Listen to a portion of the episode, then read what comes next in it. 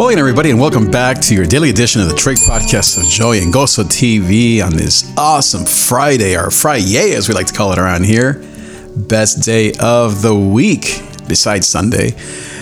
Talking to you today about how to drain the swamp. How to drain the swamp. No, I am not a Donald Trump fan, but you know, I like the phrase. And I was looking it up online, and he is the one Trump, that is, that on October 17th, October 17th, he tweeted, drain the swamp in Washington, D.C. And then he says, I will make our government honest again. Believe me. But first, I'm going to drain the swamp, hashtag. And then, since then, of course, a lot of people have tweeted the same thing, etc. But I was reading that he actually wasn't the first one to talk about draining the swamp, even in politics. In 2006, newly elected Speaker of the House Nancy Pelosi said that she was going to, quote, drain the swamp in Congress after 10 years of Republican control. And then after 9 11, Defense Secretary Donald Rumsfeld also said to drain the swamp of terrorism. Reagan used that phrase, Bush loved that phrase. Apparently, the actual metaphor, draining the swamp, deals with snakes, alligators, and mosquitoes. The idea is if you eliminate, quote, the mosquitoes that breed disease, then you can drain the swamp. But ironically, says this quote here, the original disease the expression referred to was the very thing Trump was has built his campaign on. Big business. So apparently the socialists were not satisfied with killing a few of the mosquitoes, which became the capitalists. Instead, they wanted to drain the swamp, meaning get rid of big business. Now, in my life, I don't really. Uh, I actually, actually do love politics, but I'm not talking about Trump or about mosquitoes. What I'm talking about is how to get rid of the diseases in your life. And I'm talking about relationships. Those relationships in our lives that really act like a swamp in your life. Do you know who the mosquito in your life is? is it your husband? Is it your friend? Is it your teacher? Is it your boyfriend? Is it your ex? Is it your baby daddy, your baby mama? Who is that mosquito that you need to slap out of your life? I hope that wasn't too loud. Ghost of Bell right there. Maybe that, uh, maybe you are the mosquito. Oh. Are we the swamp that needs to be rid of? Hopefully not. But let me tell you what I mean and how to drain the swamp. So, I have realized in maybe the last 10 years that the thing that I have grown the most in, as far as just me as a man, as a leader, as a pastor, as a husband, just as a, as a person, is the willingness to be honest with negativity and having the boldness to get rid of the negativity around me. I think that for many reasons, I grew up thinking that we could just all get along and Rodney King was right and of course as a as a follower of Jesus that the savior of the world will just take care of everything. And that is true but not today, right? He will take care of everything in the end.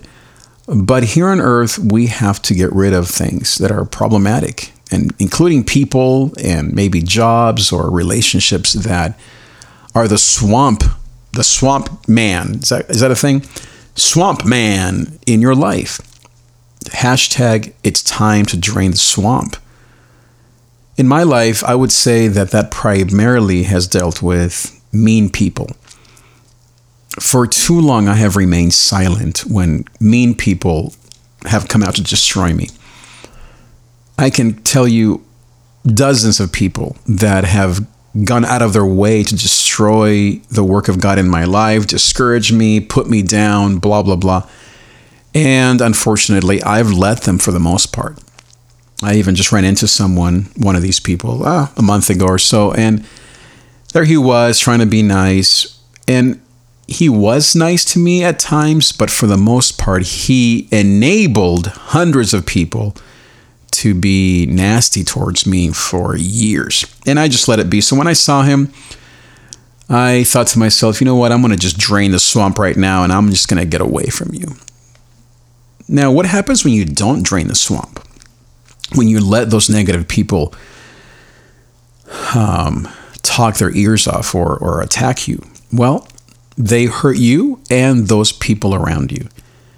They hurt you in your goals and God in you and His purposes in your life, but they also hurt the people that you love, the purpose that you're called to, the people that you're supposed to be serving, because often these people have influence.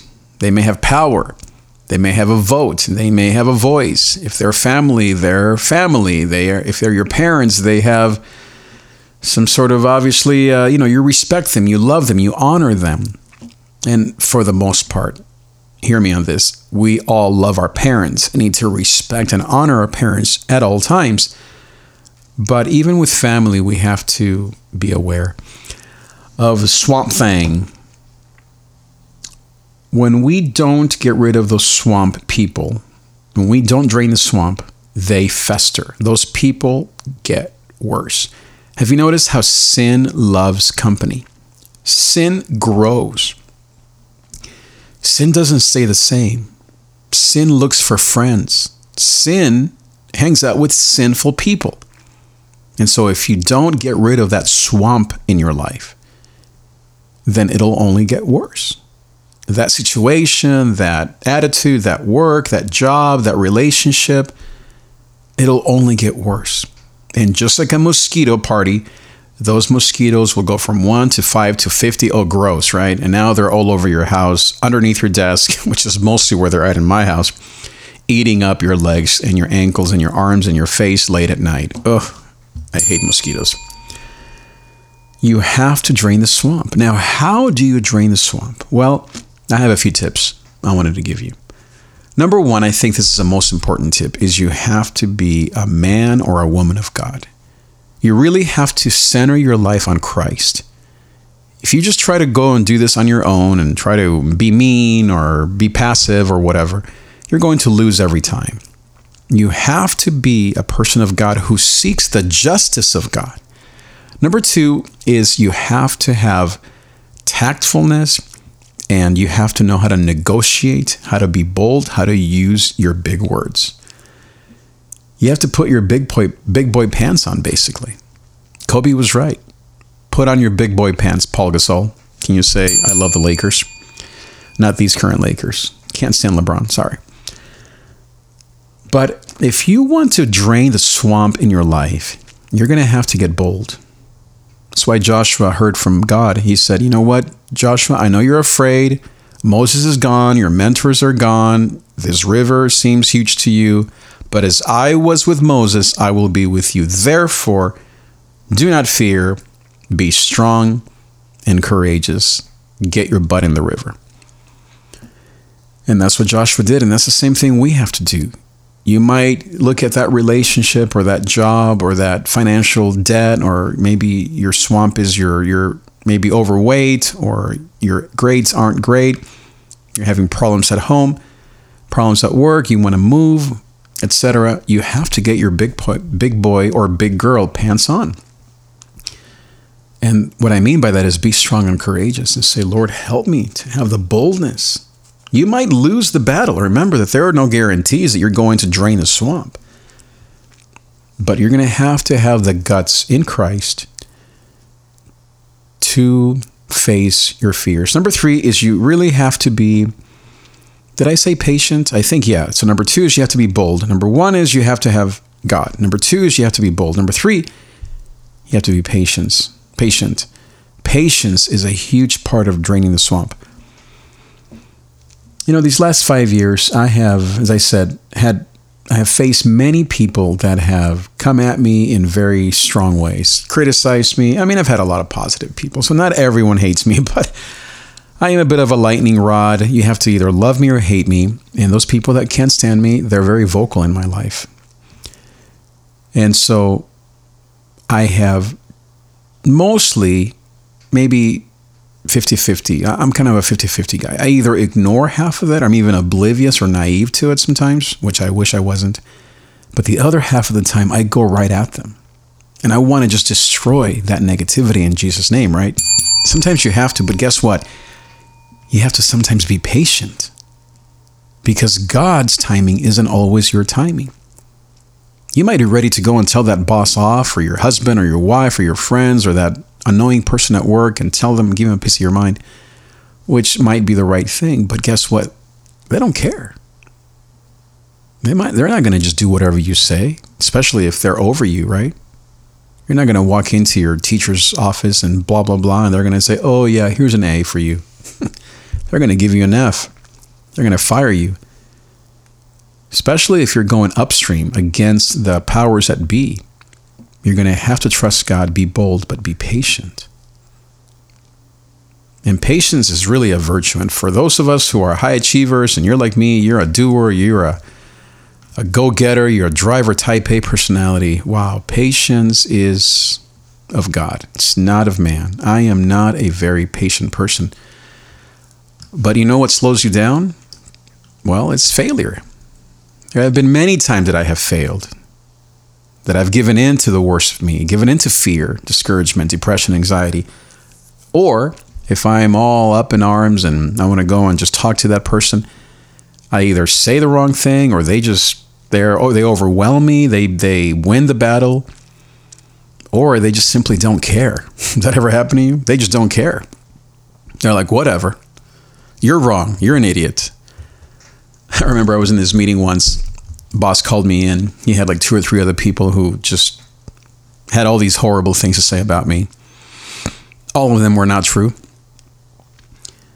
And I didn't defend myself. Afterwards, I talked to one of the people that was in this meeting, but he didn't care. He's like, yeah, whatever, man. He just ignored me, blew me off. You have to learn to be patient. Be bold, seek God, but you have to be patient. And I think that for me, at least, I don't know which one is the hardest for me. I would say all these are hard. Looking to God is hard for me, maybe for you as well. Being bold, maybe that's the easiest one for me, but sometimes I go back and forth. But being patient, ooh, no doubt, tough one. And I would say the last one is you have to be mindful of who you're doing this for, of the people around you. I love the verse in John 17 that says that for the joy, excuse me, in John, John Hebrews 2, for the joy set before him, he endured the cross. The one in John 17 is the one that says that there is no greater love that a man can have than to lay down his life for his friends. The reason why you're draining the swamp is not just for you. It's not just because you want to have that raise or you want to get out of this relationship. You need to drain the swamp for the sake of your friends of the purpose in your life. What is your purpose? You're never going to accomplish your God given purpose if you don't drain the swamp around you. And yes, you have to wait, be patient, bold, look to God, but you have to remember why you're doing this. When I go into that office of my boss, or if I have to talk to my maybe even even my wife or a friend, I'm doing this not just again because of me, but because there are people that are depending upon me. One of one of the one instance that I hmm, I kind of go back and forth on on was when my daughters were almost killed by this idiot. About a year ago, my two girls, our two girls, were driving in their car with three other friends coming back from church of all places. And this stupid lady, excuse my stupid, ran a, a, a stop sign and ran into them at 9 p.m., T boned them at about 20 miles an hour. Our girls were maybe going, I don't know, 35. It was one of those just regular street corners. Spun him around a few times. I got the frantic phone call at about 11 p.m. or 10 p.m. Got to the scene in like three seconds, I felt. Saw the stupid lady and I wanted to kill her, but I didn't say anything. I was mostly in shock, of course, mostly worried about our two girls, plus our three friends, who were also friends of mine. I wish I had stepped into this lady more. Instead, she was kind of over, overwhelming me with all of her wording and all her language and all of her excuses and noise and blah, blah, blah. She definitely was trying to drain her own swamp. And I should have given her a piece of my swamp, if you know what I mean. I wish I had leaned into her a lot more. I don't mean anger or frustration or hate. Oh, no, no, no. I'm just talking about speaking the truth into her life.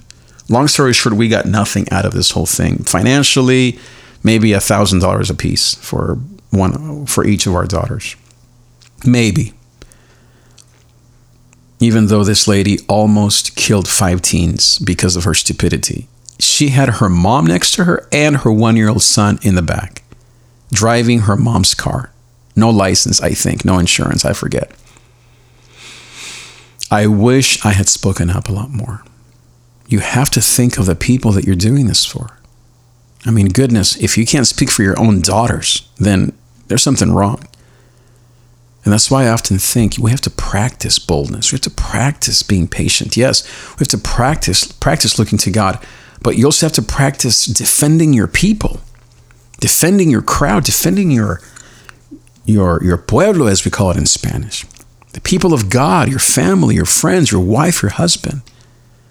If you're a husband, you got to practice defending your wife.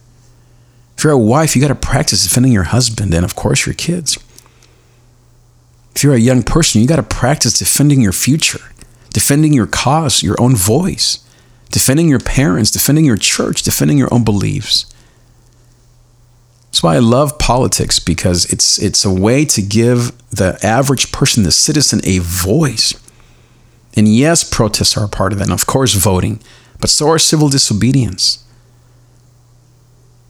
So are acts of of peace, never of violence that speak of the injustices around us. Many young people today, they are very vocal about the injustices being done to animals, to food, to the environment, to politics, to maybe the way people spend money, or maybe if they're minimalists, they want to simplify their lives, or debt, college debt, church debt, life debt, credit card debt. You have to think of the people that you're doing this for.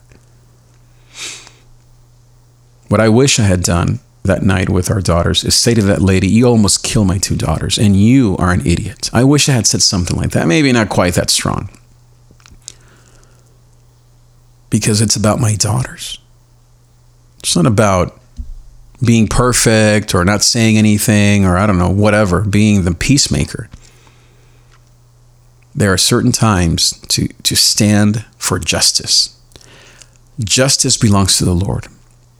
But there are times that you, as a human being, need to speak up, stand up. And that's something I've really improved in the last maybe uh, five years. I've really improved in this area. I was so terrible in this. The last few years, maybe five, six years, I have become stronger and stronger. And here's a test I have felt awesome every time that I have drained the swamp. Every time that I've stepped into the, the problem and I've spoken up, I have felt the power of God and the blessing of the Spirit and the confidence from above. But adversely, every time that I have stayed, stayed quiet and haven't said a thing, I have felt I have felt horrible. Now, have there been times that I spoke too soon? Of course. That maybe I judged someone prematurely or misread the situation? Yes. But I'd rather, at least for me, err on that side than not. Now, if you are someone who is just way too loose with your tongue and you're always hurting people, then you need to be patient. You need to turn to God, not to people. Maybe your boldness needs to turn to patience more than more than just aggression. We live in a culture on t- on TV, online, CNN, MSNBC, whatever you watch, Fox that is living and breathing on violence. It's feeding on the violence and the vile of people, including you and me. That's why I quit Facebook and I quit everything. Just not only that, but many reasons, but including just the negativity that was that was online. So you have to be aware of not going too far. But if you are a people pleaser, if you tend to be quiet or you tend to just not say anything. You got to practice draining the swamp. Okay, so now how do you do this? Let me give you some tips. Use language such as, I don't agree with your statement. That may seem very confrontive to you, especially if you're an Enneagram 9, a peacemaker, or maybe a little more passive. But it's a way to get your mojo going. It's a way to get you in the right place, in the right frame of mind. Number two, you might simply want to write things down and say, I don't agree with these four or five things. These are the injustices that I see in my family, in my marriage, in my life.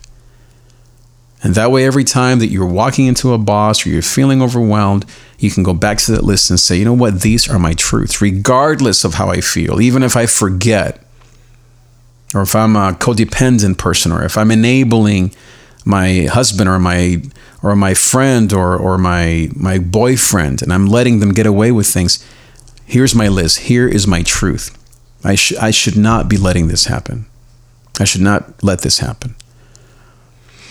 Number three, look up all the verses in the Bible. I don't have them in front of me, but it's easy. Go to Google and type in the battle belongs to the Lord or justice belongs to God and read all those verses. Let me do that really quick just so I can help you with this very, very important topic. Just give me a few seconds here as I look this up. The battle belongs to the Lord. I believe. Uh, I wish I could remember it off the off the top of my head, but let me just see really quick here. The battle belongs. Okay, here we go. No matches. Okay, so let me look up a different version. Sometimes it's just a matter of the versions. Okay, here we go. Battle. Okay. It's because of this here. Battle and belongs. All right, here we go. Okay. All right. Battle belongs. Okay, this is interesting. Battle belongs. Battle belongs. How about with an S? Okay, here we go. Finally. It says Proverbs 21 31. The horse, oh, I love this one, is prepared for the day of battle. So that deals with preparation. A horse is a very strong animal. Day of battle, meaning this is the day. But victory belongs to the Lord. See? What a great, great combination and pattern this is for you and me. The horse is prepared for the day of battle, but victory or the battle belongs to the Lord. And the, and the word for victory there in the Hebrew, let's see what is what does it mean? It's the words for salvation. Teshua. Teshua. Salvation, deliverance, deliverance usually by God through human agency, salvation, spiritual salvation, safety, victory. The safety belongs to the Lord. The salvation, the deliverance belongs to God. You can do all you need to do, and it's not, I'm not discouraging you from doing everything you need to do. As I just said, you have to drain the swamp. But the timing, the, the when, the how belongs to the Lord. You may not even you may not even see the victory. You may not even be around to see the victory. But what you are responsible for is to drain the swamp, to prepare the day, the horse, for the day of battle. To be counted, to be bold, trust in the Lord, be patient, but make sure that you let your voice be heard. Be heard. So, four things in summary. First of all, is be, let's say, calling godly. I'm just writing these things down here for me. Number one is be godly, meaning look to God. Number two is be bold, speak up. Number three is be patient. And then number four is be, put it here. How does that be here? That doesn't make sense. What's the last one? I said be, um, be heard. That's what I meant to say. Be heard. The battle belongs to the Lord. Prepare the day of battle. Prepared, but the battle belongs to the Lord. You have to let Him be the one who does it. Think of the people. Yeah, that's what I was saying. Think of the people. Maybe I'm going to put this, I meant to say be mindful. Let me summarize again be godly, be bold, be patient, be mindful. If you do those things, I believe and declare that you will drain the swamp, whatever that is in your life that relationship, that boyfriend that's not really nice to you, that teacher that keeps saying stupid things about you, that boss, that job that is demeaning, Look to God. Be bold and courageous. Be patient. The battle belongs to the Lord. Be mindful of the people that are depending on you. You know, in my life, I always try to tell you a little bit about me is I'm learning to lead my home, my life, my church with boldness.